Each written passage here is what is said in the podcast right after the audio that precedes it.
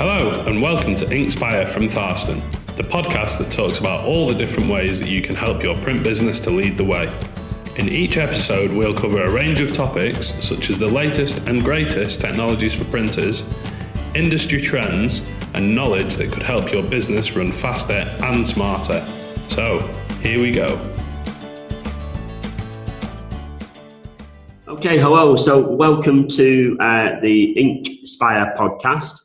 I'm Ross Edwards, your host. I'm one of the customer enrollment managers here at Tharstern and the proud host of the Inkspire podcast series. Today, I'm joined by Jake Oates, who's our digital experience specialist. What's that, you might ask? So we're going to find out in a little bit from Jake more about what it is he does.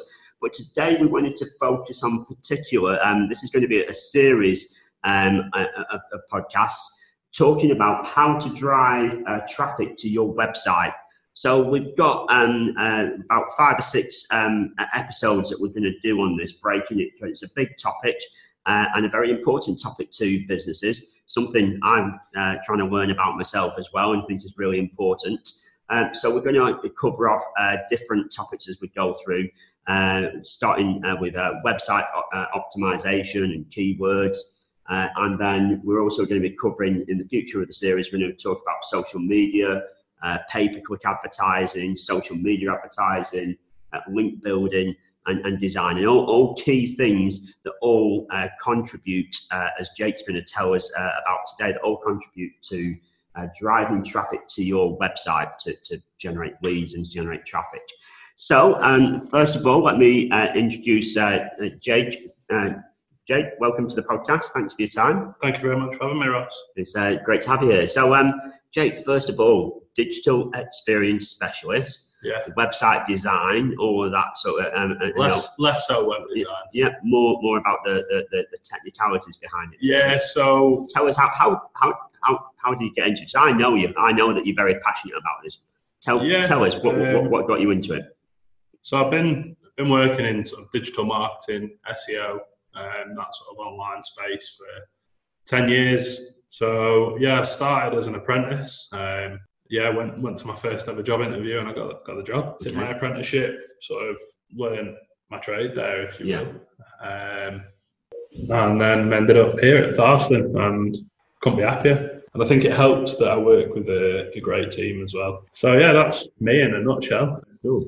I think what Jake's not mentioned here as well is that you also do a lot of this in your spare time as well for your own passions outside of... Yeah, so I'm a big North End fan, Preston North End fan. And I have, outside of the club podcast, I have the only fan-run Preston North End podcast. And obviously we've got a website to supplement that. We're averaging probably about 2,000 organic visitors a month. Okay, so what is an organic visitor? So an organic visitor is someone that will go onto Google or Bing or something like that, search for a story or a product or a service, and the results that you get in the search engine ranking pages or the search. They click on that page. That brings them. So organic traffic is... It's the one that you want to target. That's the golden traffic, is it? Because it's free. Right. Okay. Ultimately, it's free traffic. So, yeah, that's... All right. So, yeah, so when you said a little bit more about it, so organic is kind of that's what the holy grail that everybody wants. Lots of organic clicks or leads to you want website. People finding your website in the search engine, clicking on your link, coming to your website, ultimately filling out a form, making an inquiry or buying a product, whatever it may be. So what we're going to talk about today is probably, I'm guessing, is kind of we're talking about SEO, which is search engine optimization. Yeah. And kind of all the website optimization, this is kind of the starting ground, isn't it, to getting organic. I'm going to go into the basics of laying the foundations for your website so that it is in a position to be found in the search engines. Yeah. And how to correctly optimize your site and your pages on your site in order to appeal to the search engines and basically lay the foundations for your website. So you've got your domain.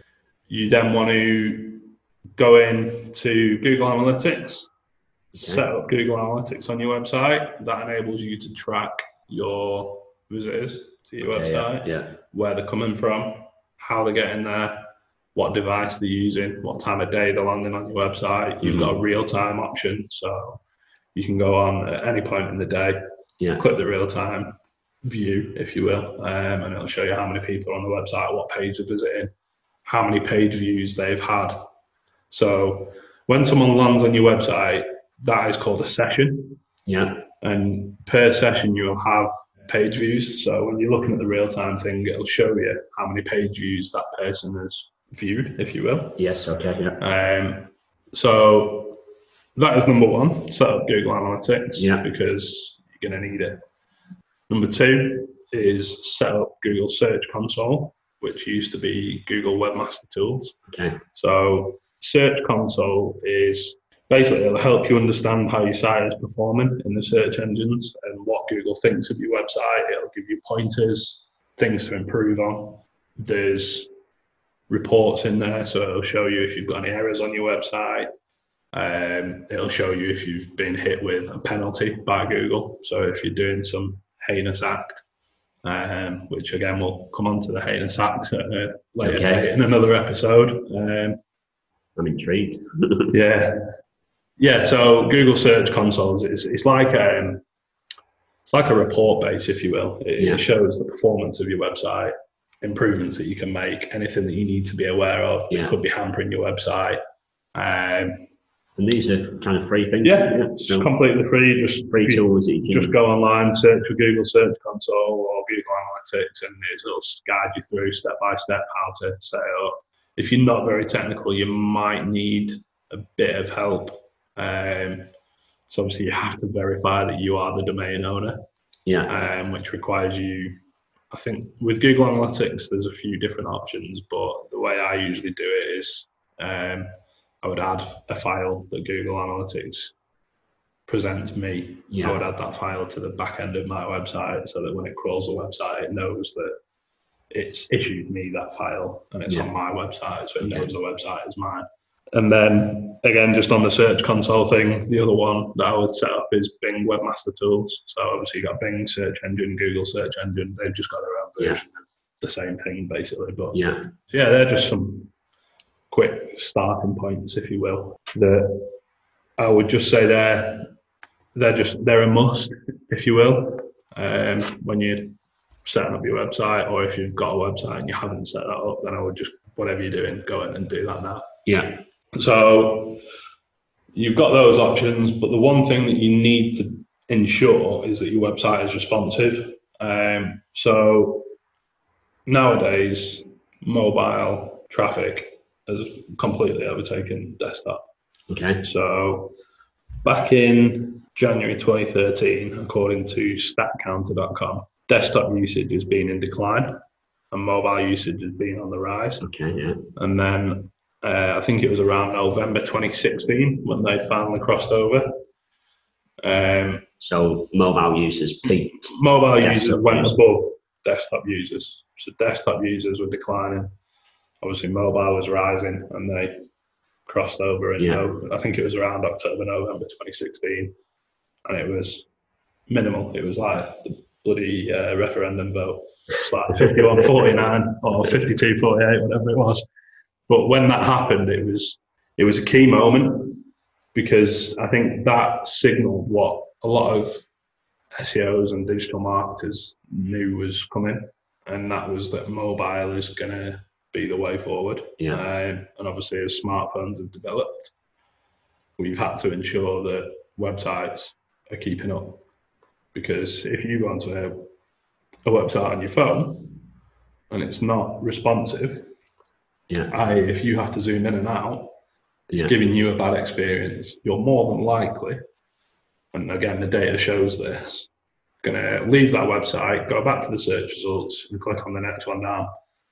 And if your website A and you're the one at the top of the list, but you've got an awful user experience because your website isn't responsive, you're losing a customer or a potential customer. And the other thing, so another thing that Google look at when they're deciding who to rank where for certain keywords or key phrases is click-through rate. So that is the rate at which users click through to your website from the search engine. Okay. But also, conversely, they look at exit rate. So basically, if someone lands on a website and they leave after 2 seconds, more often than not, that's because they've had a bad experience. So they will look at that. Again, there's hundreds and hundreds of these different ranking signals that Google look at. Yeah. So you want to ensure that your website is fully optimized for different mobile screens. You've got like iPhone 4 and iPhone 5 that have got little 3-4 inch screens, and then you've got like your iPhone 11s that have got the big massive 6-inch screens. Yeah. And obviously your website needs to be able to perform as best as it can on each of these different devices. So responsiveness is about how the website reshapes itself, adapts itself to the device that you're looking at it on. A lot of these online web builders will ensure that that is the case. It might be a basic level, if you will, but it's there. It's better than it not being responsive at all. Whereas if you're in a position to pay decent money for a website, you will absolutely have a responsive website. But yeah, it's something that maybe not a lot of people are aware of. Mm-hmm. So very good point. Yeah, yeah, it needs to. I think we all know where we, you know, I can think of websites where I've been on. Yeah, and then you're having to zoom in and zoom out of it to try and find that specific information. Yeah, I mean, it makes you want to give up. And I can, yeah, I think probably the sense behind that as well is thinking about what your website is going to have on it, probably, and the type of content. As we talk further on in the series, where we're talking about if somebody is being driven to our website via social media, it's much more likely that they're looking at that social media on a handheld device, on a phone or tablet or something, rather than on the website. Most people use LinkedIn app, Facebook app. You know, I can't remember the last time I actually went onto Facebook's website on the computer.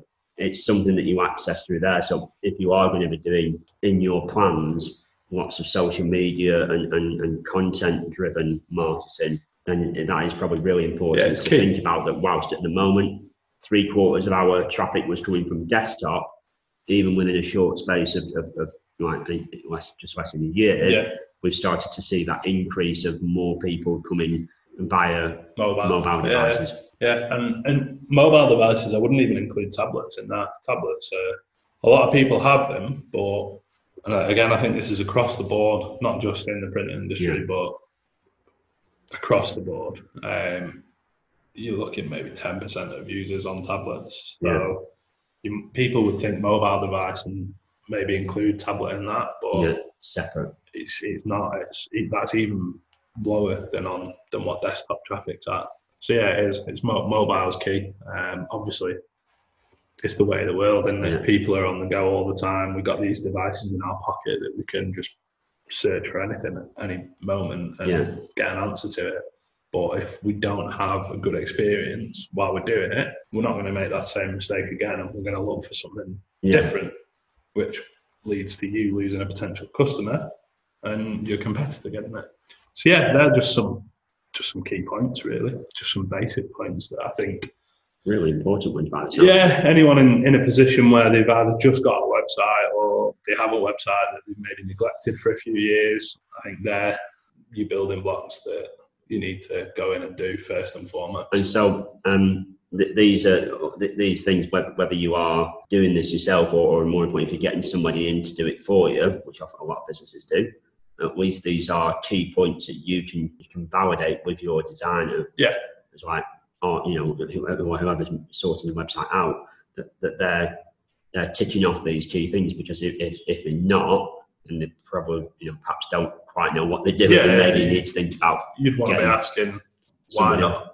So yeah, so we kind of covered the basics there of getting started, making sure it's responsive, so that it's fitting, reshaping itself to different mobile devices, so that it's better user experience, and then making use of some of the tools like Google Analytics, Google Search Console, and Bing Webmaster Tools. Okay. Well, yeah, same difference. And Jake has done a article on our website, a white paper on this. That's the first part of it, but is actually writing more to follow up on that as well, which actually inspired us, I think, when reading through this and the response that we had from them particular articles, that maybe we should delve deeper into this and do this podcast series today. Yeah, good. Just go into a bit more detail. Yeah, definitely. It's all really interesting stuff. So we've kind of looked at them basics. So today we're going to talk about the actual the starting foundations of this, which is the website optimization. Yeah, so there's two key things really. There's your on-site, on-page optimization, and as part of that, a key thing is your keyword research. That dictates the content on your website ultimately. So there's the starting point for me would be, if you're a printing company, is to break down all the things that your website will offer, all the products, the services and whatnot. So if you take solopress.com, as an example, they have what I presume are their main products and services in the header of the website. Yeah. So the header of the website is the thing at the top of the page that's got all your buttons, basically, that take you to the different parts of the website. So in there, they've got flyers and leaflets, business cards, brochures, roller banners, posters, and free online design service. And then next to that, they've also got view all products, which you just hover over that and it drops down with all the products that they do. Okay. But I presume the ones that they've got in the main navigation bar are their main ones, their money makers, if you will. Yeah. So if you can break down the products and services that your business offers into, say, use Solopress as an example, those 6 or 7 key areas, that is the beginnings of your keyword research. So you've got your 6 starting points for the topic of the content. Yeah. So they will dictate which pages you're going to have on your website. So you'll have a page dedicated to roller banners. You'll have a page dedicated to flyers and leaflets. You'll have a page dedicated to business cards. Yeah. And so on. Mm-hmm. So these headers that we're talking about here, it's helping design the structure of your website. Yeah. But are you saying that these are also playing a role in how that optimizes people coming to your website? Yeah. So when Google have, I use Google as an example because I suspect the vast majority of people listening use Google. Mm-hmm. Obviously, people use Bing or Internet Explorer or Edge, I think it's called now. It gives us a good starting point as an example. Yeah, so Google, and it's the same with all search engines, have bots that crawl the web. Yeah. When they come onto your website and crawl your website, they, especially now, with the advances in AI and all that sort of stuff, they try to understand your content and the context of your content. Yeah. When I started out in digital marketing, it used to be as easy as you could pay someone $5 to write a 500-word article, and it could be the worst 500-word article you've ever read. It didn't have to make any sense whatsoever. But if you had, say, your keyword was online business card printing, for example, if that was your keyword that you wanted your website to rank for, as long as this 500-word article had, say, 5, 6, 7 mentions of that keyword in that exact phrase. Yeah. And you just linked from website A to your website by hyperlinking that text. Yeah. So you make that a clickable link. When Google crawled that website, again, we'll come onto this in the link building episode, but Google views links as votes. Yeah. Back when I started, you could have, it was basically the more links you get, the higher you're going to rank for your keyword, which obviously is wrong, because as was shown 10 years ago, it was easy. People just cheated the system. Yeah, very easy to game. So now when you segment things and you've got your topics and all that sort of stuff, when Google's crawling the website, it's, with, like I said, with the advances in AI and how things have developed over the last 10 years, Google understands the context of a page and what it's about. So if you had a page titled business cards, all the content on it was about roller banners, Google now will know that that's not the case. Yeah. So the chances are that page is going to rank for roller banners, not business cards, in the search engine. But yeah, so you'll have these topics and they're like your starting point. There's numerous different ways to actually go into detail into how to do keyword research, which I won't go into now.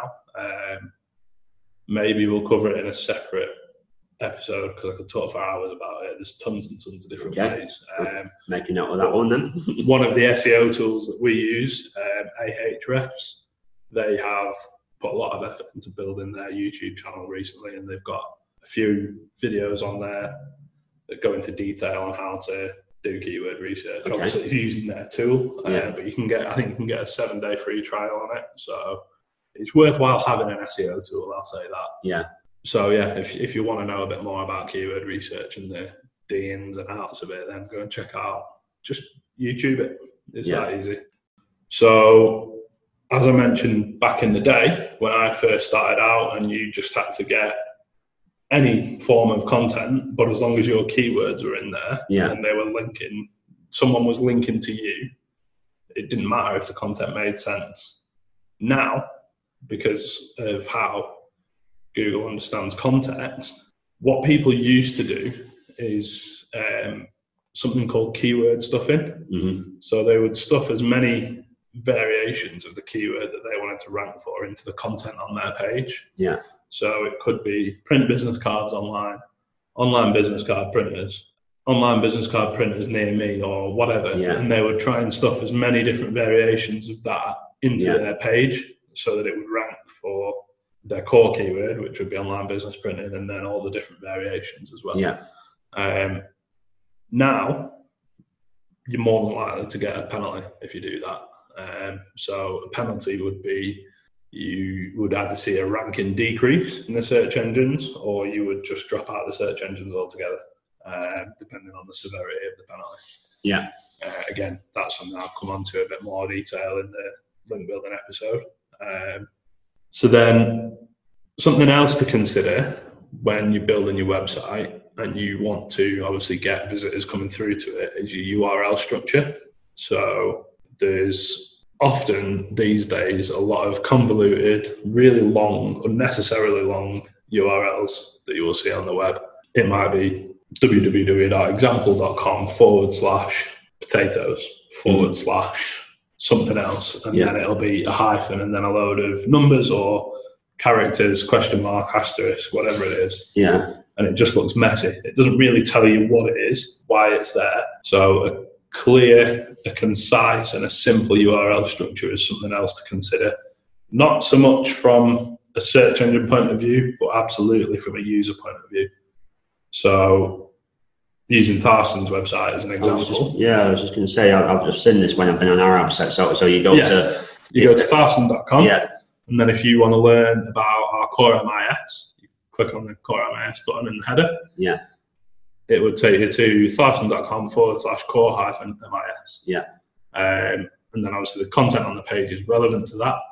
And then if you wanted to see one of the integrations, say a HubSpot integration, for example, you would click on that, and the URL structure, I think, is Tharstern.com/print-mis-integrations-other, because it's in the other integration section, -HubSpot. So from a user point of view, that's easy because you can see the path you've taken to get there. So if you wanted to go back to the other page, you would just take HubSpot out of the URL, hit enter, and it takes you to the other page. If you wanted to go back to the print-mis integrations page, you take HubSpot and other out of the URL, hit enter, and it takes you to the MIS integration. It allows us to just navigate around, doesn't it? I mean, I had noticed that on our website as a change, and so for me as well, like if I'm sending somebody a link, then I don't even need to sometimes bother explaining what that link is, because, like, for example, your blog, it's Tharstern.com/blog, /part-1, and then it's how to drive your customer to your web-to-print website. It's got some dashes in there, but I can copy that link and send it to someone via email or whatever, and it explains to them already what that is. It's clear to see, isn't it? Yeah, it's genius, So a clear URL structure is, for me, is key. Yeah. It's obviously good for the search engines because it's easy for them when they're crawling the website. Yeah. If the URL structure follows a clear pattern, they know where they're going. They know where they've come from and all that sort of thing. Mm-hmm. But the same applies to the user. Yeah. They can look at the URL and they know where they are. They know where they've come from. And if, you know, you never know what situation someone's in. They might be visually impaired. They might not be used to using a website, whatever it may be. But if it's easy to see that all you have to do is take something out of the URL to go back to another page, then it's easy. Like, a lot of people might not know about the back button in a browser. Probably do, but I suspect there's some people out there that don't. So again, if it's easy to see that you can just remove something from a URL and that'll take you to 2 pages ago, then winner, winner. Yeah. Got plenty of optimized images on there. Yeah. So again, this isn't something that many people would think about. You just think, save an image off Google Images, upload it to your website, providing you've got the copyright usage, because obviously you don't want to be breaking copyright law. Yeah. But if your images aren't optimized correctly, that will lead to your website slowing down when it loads, thus a bad experience for the user, thus the user going off your website back to the search engine, clicking on someone else. You've lost a potential customer. So there's loads of tools online. If you can just Google like image optimization tool or something like that. Mm-hmm. If you've got an image that you want to use in a blog post or on a piece, on a page, product page or a service page, you want to make sure that it's correctly optimized so that it's a smaller file, it loads quicker. Okay. And it ultimately doesn't slow the page load time down, so you will not lose as many people off your website. So if it's just your images that are doing that, then you're going to be kicking yourself because everything else is on point. Yes. It's where you would want it to be. So it's kind of a way of just making sure that your file is on too big a size, that it takes 10 seconds as opposed to 3 seconds to load. Mm. The flyers and leaflets page on Solopress is it's a helpful page. It lists all the products that they sell. Mm-hmm. It's structured right. It's structured well. Yeah. Toward the bottom of the page, they have an FAQ section. Yeah. So again, when you're talking content on a page and you're targeting topics and questions and things like that, when Google's crawling this and it sees the FAQ section, it sees the summary of the page being about flyers and leaflets, it's giving it a swath, whatever, however you say it, of other keywords that it can rank your page for that you won't have thought about, because I think it's something like 15% of searches on Google daily have never been searched before. Right. So if you imagine there's millions, probably billions of searches going on every day on Google, and 15% of those have never been searched before. So it's like a brand new set of keywords that you're searching on. There's an element of that will apply to your website, even though you probably think it won't. It will. You know, mistypes happen, spelling mistakes happen. So you've got all these things to consider that are reasons that a search will never have been seen before. Yeah. As well as the fact that people have different interests and different understanding of things that, again, leads to a different search. So having things like an FAQ section, obviously the summary content of the page. Sorry, something else I forgot to mention when you're optimizing your images is your alt tag. So when you're uploading an image on your website, you will have an option to edit your alt tag. And again, it's something for the search engines that when they crawl it gives them an understanding of what the image is. Okay. So when you search some on Google Images, it's generally the alt tag that leads to that image showing for whatever your search is. Yeah. So if you've uploaded a picture of a black and blue roller banner, for example, you would type in your alt tag, black and blue roller banner. Yeah. So again, when it's crawling the page, it reads the alt tag, understands what the image is of, and that's how it knows how to show the image for the certain keyword or key phrase. So this page on Solopress, they've got loads of optimized images in that they load quickly, they're a good size, and they're optimized for search. in that the alt tag describes what that image is. So if it's a flyer for a birthday party or a hen do or something like that, the alt text on these images says stag do flyer from £12 or whatever it is. Mm-hmm. The other thing that they've got on the page toward the bottom is they have two instructional how-to videos. Again, it's just good for a user experience that if you're on this page and you're unsure of something and there's a video there that you just have to click play. Yes. Answers your question for you in 40 seconds. Yeah. Win it. So props to Solopress. They've done a lot of good things. They've done a lot of good things. It's great, and it's great that you've taken that as an example as well. You know, obviously we could have talked about our own website and all the awesomeness of that, but it's good to just talk about an example relevant. I wanted to go more from a B2C point of view. Yes, with it, it's just a bit easier. Yes. Not to say that we don't do plenty of good stuff, because we do, but I also don't want to sound like I'm blowing my own, or I'm blowing our own trumpet. Of course. No, I'll do that for you, Jake. It is very good. I mean, that is an interesting thing. So you know, there's the B2C approach, but lots of print businesses are B2B and maybe communication specialists. Yeah. Not just, you know, there's some great websites out there where the business is presenting themselves not as just we do print, but we offer a solution. Offer community, you know, we're communication experts, and can build everything around. Print is just one of the things that we do. It's just one of the facets. So that, but the same rules would apply in terms of thinking of your H1 tags. Yeah. And your titles of how you're going to split everything that I've covered there can be applied to any website. And I'd say all of it needs to be honest. It's so competitive now in terms of trying to rank organically. And like I said at the start, organic traffic is what you want because it's free. Yeah. But it's becoming much harder to get. Yeah. So if you're not putting yourself in the best position possible by laying the foundations correctly, you're going to struggle. Yeah. Or spend all money on. Or ultimately you end up spending a lot of cash. Yeah. Cool. Yeah.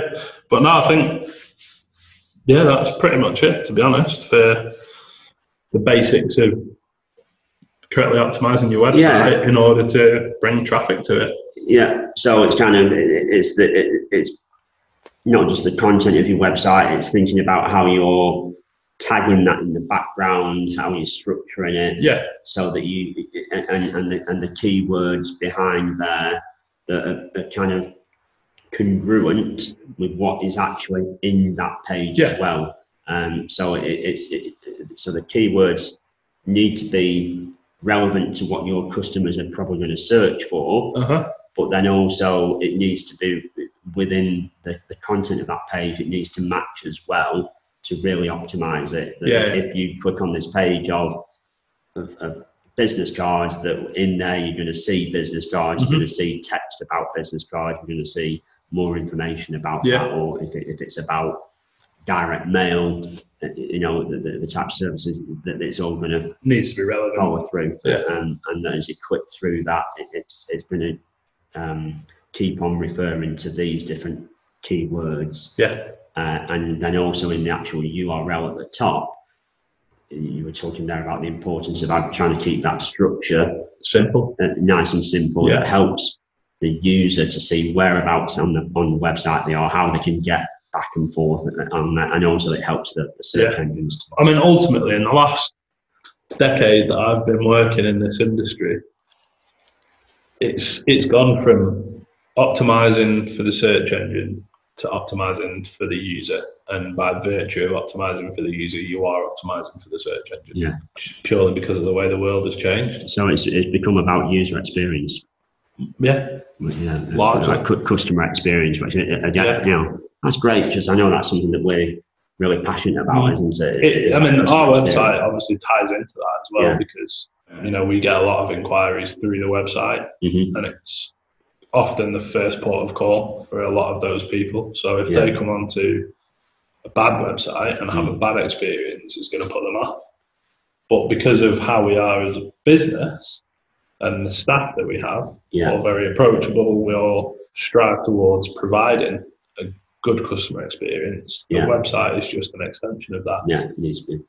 So and it relates really to the webinar that we did with Gumbinder from Baker Good Child and our marketing as well. They're just talking about new strategies for marketing to increase your sales and generate more leads, and a lot of that was about content and customer experience, and that driving people to you through content. But that's by the time somebody's come to you as like a qualified lead, that they've probably already made a lot of their decisions about this business anyway. Yeah. I'm not saying they've made a decision that they're going to buy your product. No, but they've formed an opinion. They've identified that your values, your why, what you do, what you offer matches what they're interested in as well. So they want to have a conversation with you. And so they've almost already done a lot of the research through the web, through the website, through social media, through that. Yeah, so ultimately, if you can make a connection with a customer through your website, it's only going to benefit. Yeah. A potential customer, it's only going to benefit you. Yeah. And I think that's ultimately what we tried to do with relaunching the Tharstern website. Yes, changed it completely. Like I said, just making it an extension of what we are internally and what we are in the office. Yeah. And the people out on the road and everyone within the business, the website is just an extension of us, really. Yeah, absolutely. Definitely agree with that. Definitely agree. Okay, cool. So, Jake, I think you've given us loads and loads of things to think about there. I think it was a lot longer than we anticipated, wasn't it? Like we've said, there's the blog post as well, where there's more information about that. We're going to keep on adding some more articles on there. Yeah, I'm working on a part 2 at the moment. Hopefully it'll be ready before Christmas. It should be. By the time this podcast is out, it should hopefully be. Fingers crossed. But cool. Cheers, Ross. Thanks very much. Thanks for being on Inkspire today. Thank you for having me. It's been very good. Makes a change being a guest on a podcast instead of hosting a podcast. Yeah, definitely. So I hope you found that really useful today, listening to that. Don't forget, we've got more in this series to come, where we're going to focus in a little bit more on social media. Paid advertising, paid social media advertising, link building and design. So lots of other topics in this area to look forward to, which I hope you all find helpful. If you have any questions or anything about this, then please do reach out, get in touch with myself. And if you have any ideas or would like to take part in one of our podcasts as well, then reach out and get in touch too. It would be great to talk to you. So thank you very much for listening today, and we'll be back soon with the next episode.